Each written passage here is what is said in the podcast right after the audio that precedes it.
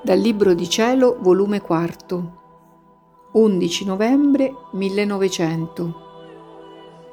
Uscendo dal divin volere si perde la conoscenza di Dio e di se stesso. Pare che il Signore benedetto vuole esercitarmi nella pazienza. Non ha compassione né delle mie lacrime né del mio dolorosissimo stato. Io senza di Lui mi veggo immersa nelle più grandi miserie credo che non ci sia anima più scellerata della mia. Sebbene stando con Gesù mi veggo più che mai cattiva, ma siccome mi trovo con Lui, che possiede tutti i beni, l'anima mia trova il rimedio a tutti i mali. Onde, mancandomi, tutto per me finisce, non c'è più nessun rimedio alle mie grandi miserie. Molto più mi opprime il pensiero che non fosse più volontà sua il mio stato, e non stando nel suo volere mi pare di stare fuori del centro e molte volte ci penso al modo come poter uscire dal mio stato. Ora, stando con queste disposizioni, l'ho sentito da dietro le spalle che mi diceva Ti sei stancata, non è vero?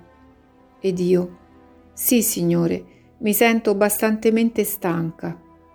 E lui ha ripreso Ah, figlia mia, non uscire dal mio volere, perché uscendo da dentro il mio volere vieni a perdere la mia conoscenza e non conoscendo me vieni a perdere la conoscenza di te stessa.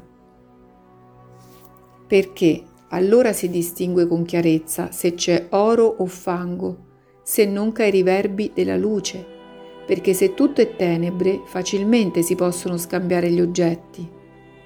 Ora, luce è il mio volere, che dandoti la mia conoscenza, ai riverbi di questa luce vieni a conoscere chi sei tu. E vedendo la tua debolezza e il tuo puro nulla, ti attacchi alle mie braccia e unita col mio volere vivi con me nel cielo.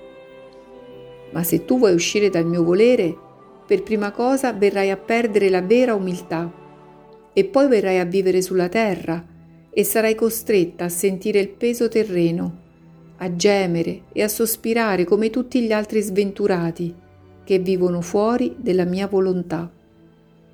Detto ciò si è ritirato senza farsi neppure vedere. Chi può dire lo strazio dell'anima mia?